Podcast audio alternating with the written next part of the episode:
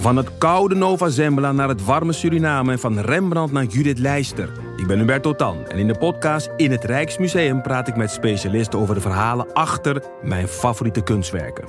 Nieuwsgierig? Beluister nu de nieuwe afleveringen. Luister jij al naar de podcast Co en Zo? Ik ben Rick Paul van Mulligen. Ik ben Nina de Lacroix. En samen met jouw man René voeden wij twee kinderen op in twee huizen. Co-ouderschap. We hebben het over alles wat je daarin tegenkomt. Maar ook over de juice tijdens onze kinderloze dagen, want die heb je ook in het co-ouderschap. Een podcast voor alle ouders in alle vormen, maar ook voor alle mensen zonder kinderen. Zijn we eerlijk, heerlijk herkenbaar. Dus luister naar Co en Zo in je favoriete podcast-app.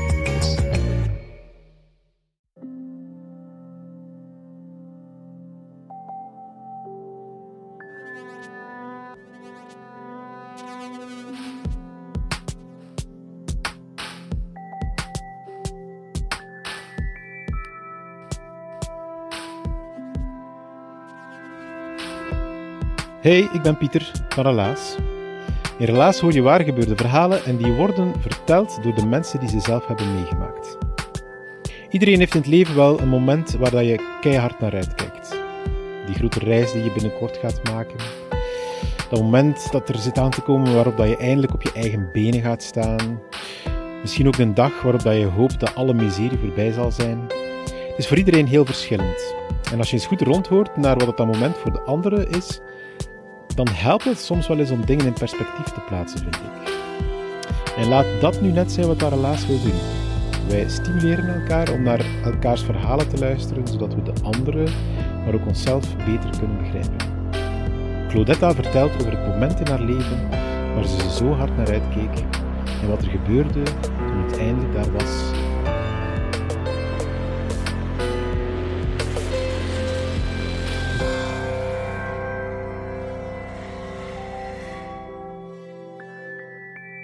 Ik ben afkomstig uh, van Albanië.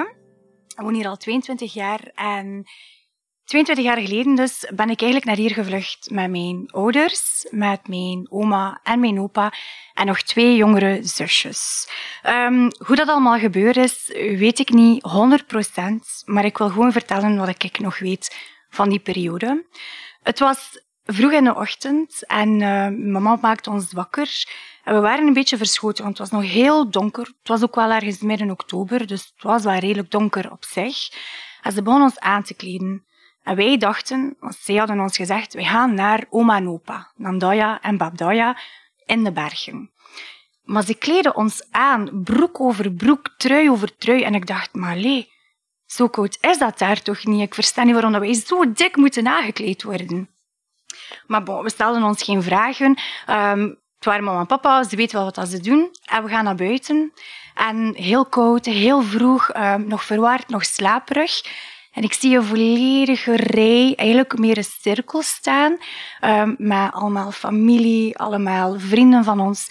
We woonden in een heel klein dorpje, Delay. Um, dus iedereen kent daar iedereen en iedereen dat er was, was ook echt wel bevriend of familie van ons. En ik zie ze allemaal verward kijken of verdrietig kijken, sommigen huilen. Ik vraag mij echt af, als vijfjarige, want ik was op dat moment vijf jaar, huilen ze nu zo omdat we een paar dagen naar mijn oma en opa gaan? Wow. Um, dus ja, we nemen afscheid. Ik zie mijn ouders in verwarring, ook huilen, heel verdrietig zijn. En nog altijd met het idee van, ik versta niet waarom dat zij zo verdrietig zijn daarom. Dus we vertrekken. We hebben niks anders mee. Ik weet dat mijn mama um, een zak mee had met wat kleren in en wat eten voor onderweg. Maar dat was het. Um, en op dat moment wist ik niet dat wij voor een goede tocht van twee weken zouden onderweg zijn. Vanuit Albanië, vanuit een heel klein dorpje met 150 à 200 man, naar iets wat aan mij totaal onbekend was. Want als vijfjarige in Albanië, dat is zeer arm, heel klein, weet je niet dat er nog iets anders kan zijn buiten Albanië, buiten mijn eigen dorpje. En we vertrekken en ik weet dat het heel koud was, dat we bang waren. Je moet je voorstellen, mijn ouders, op dat moment was mijn mama 26. Ik ben er nu 27. Ik kan me niet voorstellen dat ik nu met twee kinderen, met mijn man en nog een keer met mijn schoonouders zo'n reis zou maken. Dus ik denk dat dat voor hen enorm, enorm benauwend was. En we vertrekken en ik weet dat we zoveel moesten stappen. We waren niet alleen, maar het voelde wel alsof dat we alleen waren. Omdat ja, als kindje, je, je bent te bang en je kijkt niet rond jou. En wij wandelen en wandelen en wandelen. En naarmate dat eigenlijk, ja, het werd dag en het werd dan avond, het werd dan nacht. En we hadden geen flow idee waar we waren. Dus ik weet nog dat we aan het wandelen waren en op bepaald moment ons ja, gingen verstoppen, uh, zeg maar, omdat er boven ons um, superveel helikopters rond aan het vliegen waren. 1999, volle oorlog, Kosovo, Albanië, heel veel mensen vluchten. Mensen weten dat ook. Dus ze komen ons ook wel controleren, kijken of dat er vluchtelingen zijn, waaronder wij. Um, en ik weet nog dat ik zo bang was. Dat ik, ik, ik, weet, ik heb zelf geen beeld van mijn broer, uh, van mijn zussen, uh, van mijn mama, van mijn papa. Ik weet gewoon dat ik bang was. En dat we ons verstopten terwijl dat die sirenes hingen, luid op, uh, met, met van die grote lichten. Dat beeld, dat, dat is iets wat je bijblijft, die grote flitsen op jou. Um, we lagen daar, we zaten daar in de struiken en het eerste wat we konden eigenlijk eten op dat moment waren braambesjes. Um, heel raar hoe dat ik dat nog weet, maar ik weet dat we die aan het plukken waren van de struiken waar we zaten en samen aan het eten, aan het waren. Um, wat er daarna gebeurd is, weet ik niet zo goed. Ik weet wel dat we dan sowieso wel verder gestapt hebben. En op een bepaald moment moesten wij um, een oceaan, een meer, een rivier, geen flauw idee wat het was, maar we moesten water oversteken. In superkleine houten bootjes. Als jullie uh, de notebook hebben gezien, zo'n romantisch momentje met Noah en Ellie in de boot, zo'n bootjes waren het. Um, heel schattig. Je kunt er maar met maximum vijf in. Wij zaten daar met 25 tot 30 man in die bootjes. We hadden geen begeleiding, niemand die de weg wist. Allemaal bange families, eh, bange jongeren, bange kinderen, bange grootouders ook. En toch deden we het. Um, ik weet dat wij onderweg waren in dat water, altijd in de nacht. Want overdag stapten we, was er ook minder kans om eigenlijk gepakt te worden. En s'avonds over zo'n groot water is toch wel redelijk riskant. Dus we deden het s'nachts. En ik heb verhalen gehoord, achteraf van mijn ouders, waarvan dat je echt... God kan bedanken dat ik eigenlijk hier nog zit en dat ik eigenlijk mijn volledige familie nog heb. Kinderen die verdronken waren, mensen die verdronken zijn, mensen die nooit teruggevonden zijn geweest. En wij waren er nog uh, met ja, superveel man, een hele grote familie. Op een bepaald moment um, weet ik ook van zeggen uh, dat mijn oma in dat water was gevallen. En dat ze daar eigenlijk echt met heel veel, heel veel hulp um, ja, er terug in geduwd hebben in de boot. Um, waar ik, als ik er nu aan denk, dat ik nooit mijn oma zo, zo gekend heb, dat dat echt heel pakkend is. Um, ja, we komen toe. Alles, alles is eigenlijk relatief goed gegaan. En ik weet dat we nog heel veel gestapt hebben ergens in Italië of, of België al. Ons doel was Engeland, dus mijn ouders keken rechtuit naar Engeland.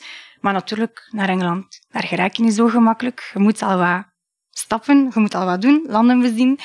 En um, ik weet nog dat we ergens zaten. Voor mij was dat een, een heel groot um, huis, heel groot gebouw. En we kwamen binnen en er waren één of twee kamers. Super groot. Um, ja, een soort ja, hele grote slaapkamer, maar allemaal matrassen op de grond. En daar zaten we, niet enkel wij, maar ook andere families. En voor mij was het echt van, oh, een bed.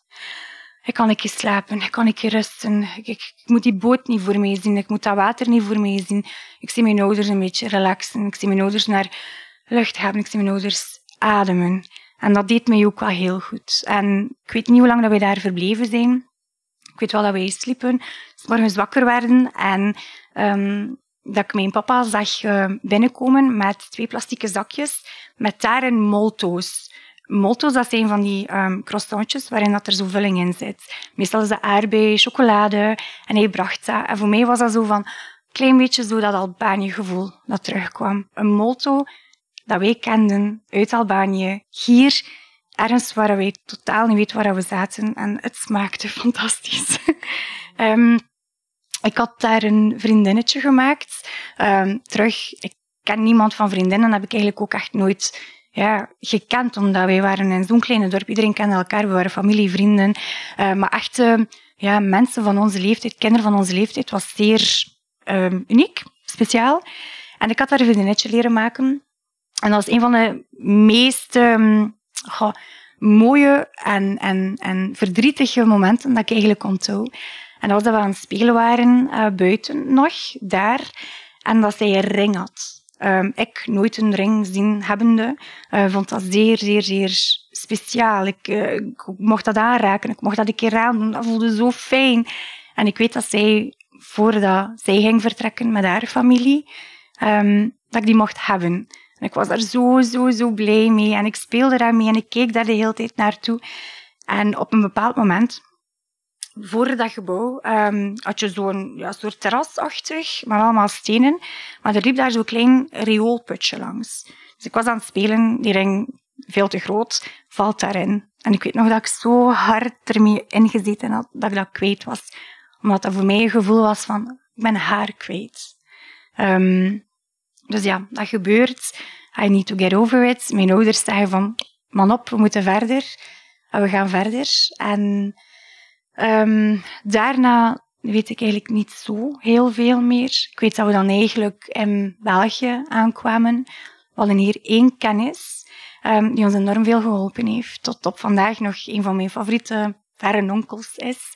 Um, wat ik wel nog weet is dat we in de rij stonden in Brussel uh, om ons ja, in te schrijven als asielzoekers. Na heel die weg, allemaal nog met de familie we herkenden uh, mensen die, uh, die we gezien hadden. En um, dat was super beangstigend. Je kende de taal niet, je zat er maar te wachten. Dat, dat duurde een, een eeuwigheid um, dat we daar moesten wachten. Maar uiteindelijk werden wij opgeroepen. En wij hadden het idee van, wij gaan ons inschrijven als Kosovaren. Omdat in Kosovo was het meeste aan de hand. En we hadden meer kans om onze papieren uiteindelijk te krijgen, mochten we ingeschreven zijn als Kosovaren dan als Albanezen. En ik weet nog dat er een, een jonge man was, een, een engel, die voor ons naar beneden is gekomen op dat moment en ons echt heeft gezegd van kijk, schrijf je in zoals je bent, met de namen die je hebt. Omdat we ook onze namen moesten veranderen, aangezien dat wij Kosovaars gingen worden op dat moment.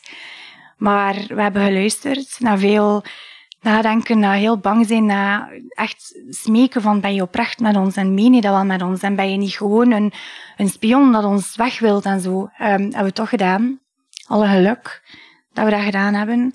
Want het heeft heel lang geduurd. Zeven jaar om precies te zijn van een beetje bang zijn, um, altijd schrik hebben van de politie, nooit echt weten um, wanneer dat je terug naar je land zou moeten waarvan dat wij twee hele bange momenten hebben gehad. Um, in Beernem was dat, we wonen daar. We hadden um, een huis gekregen om in te wonen van, door mensen die ons kenden en ons hielpen. En we hebben twee avonden, nachten eigenlijk gehad dat er politie aan onze deur stond. Um, om, ja, maar harde kloppingen. We waren allemaal bang. En het is eigenlijk mijn oma dat gezegd heeft van nee, je mag niet openen. Die deur blijft gesloten. Wij slapen, er is niks aan de hand. Kun je je voorstellen dat mocht oma het niet gehaald hebben en wij wel die deur open gedaan hadden, waar wij nu allee, niet eigenlijk meer gezeten hadden, dat wij gewoon direct terug naar Albanië zouden geweest zijn. Dat is zeer uh, een, een, beangstigend gevoel. Uh, maar we hebben niet open gedaan, de twee keren niet. Dat was in de tijdspanne van een week, denk ik. Um, dus zijn niet geweest. En dan zeven jaar later, we zaten op school naar Assenbroek verhuisd. En um, ja, school was gedaan. Um, ik was aan het wachten op mijn ouders om mij te komen ophalen. Maar die kwamen maar niet. Ze hadden mij beloofd, ons beloofd eigenlijk, uh, dat ze ons gingen ophalen met een auto. En ze deden dat niet. En ik was super boos toen ik mijn opa zag. Niet omdat het hem was, maar gewoon omdat ze hadden beloofd. En ik wou dat zij kwamen en ik wou niet te voet gaan. En dat was twintig minuten stappen en ik was moe. En ik had een zware rugzak en ik wou gewoon snel naar huis. En ik, ik zie mijn opa um, opkomen op de speelplaats en hij is aan het roepen. En ik dacht, oh nee, niet roepen. Niet voor iedereen dat ik ken. Niet in mijn school. Niet waar mensen mij elke dag moeten zien. En ik verstond het niet zo goed wat hij aan het roepen was, totdat hij dichter en dichter kwam. En ik hoorde Nakandal Letrat, maar heel luid. En Nakandal Letrat vertelt zich in het Nederlands als in, we hebben onze papieren gekregen. En dat was voor mij een, een moment. Ik huilen, mijn zussen nog, nog klein. Ze wisten niet echt wat er aan de hand was, maar ik huilen, opa huilen. Niet wachten om naar huis te kunnen, naar huis gaan. Mijn ouders zien huilen. Um, er, was, er was muziek, er was blijdschap. Um, ik heb denk ik in zeven jaar, in, in al die momenten dat we eigenlijk gehad hebben in België en al die herinneringen en al die dingen dat gebeurd zijn, mijn ouders hoogstwaarschijnlijk nog nooit zo, zo gelukkig, intens, puur gelukkig gezien. En dat was het.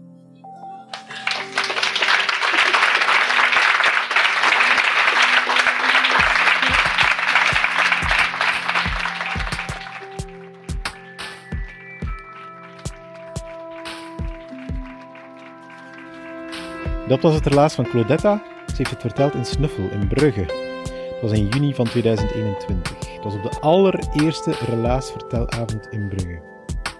Een verhaal uit Assenbroek dat we waarschijnlijk nooit gevangen hadden mocht Relaas in Brugge niet bestaan. En dat maakt Relaas Relaas. We hebben een netwerk van verhalenvangers die met jou en jouw verhaal aan de slag gaan en dat verhaal coachen tot het helemaal goed zit. Chris, de persoon die het verhaal van Claudetta op de live vertelavond aankondigde, die vertelde zelf hoe dat coachingproces in zijn werk ging tussen hem en Claudetta. Ik heb uh, zo mijn schriftje bij en ik zeg, vertel maar. Ik ga jou niet onderbreken, ik ga gewoon wat opschrijven en nadien kan ik dat wel zeggen van wat er mij opgevallen is. Goh, ik denk dat iedereen een beetje zijn eigen manier heeft.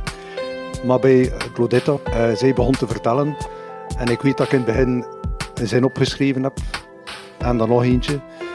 En hoe meer dat zij vertelde, hoe minder dat ik te schrijven had. En op den duur heb ik gewoon mijn balpen neergelegd en heb ik geluisterd. Ik heb dan ook gezegd van, je zit er klaar voor. Relaas is er dankzij de steun van de dienstcultuur van de stad Gent en van de Vlaamse gemeenschap. En ook dankzij ons netwerk van vrijwilligers. Allemaal heel toffe mensen die relaas maken door verhalen te vangen, door die te coachen, door die op een podium te brengen, door die op te nemen, te monteren, te podcasten en te verspreiden. Jullie zijn allemaal toppers. En jullie bedankt om te luisteren. Stuur dit verhaal door naar iemand aan wie dat je moest denken terwijl dat je luistert. En als je zelf ook eens wil vertellen, dan kan je ons een berichtje nalaten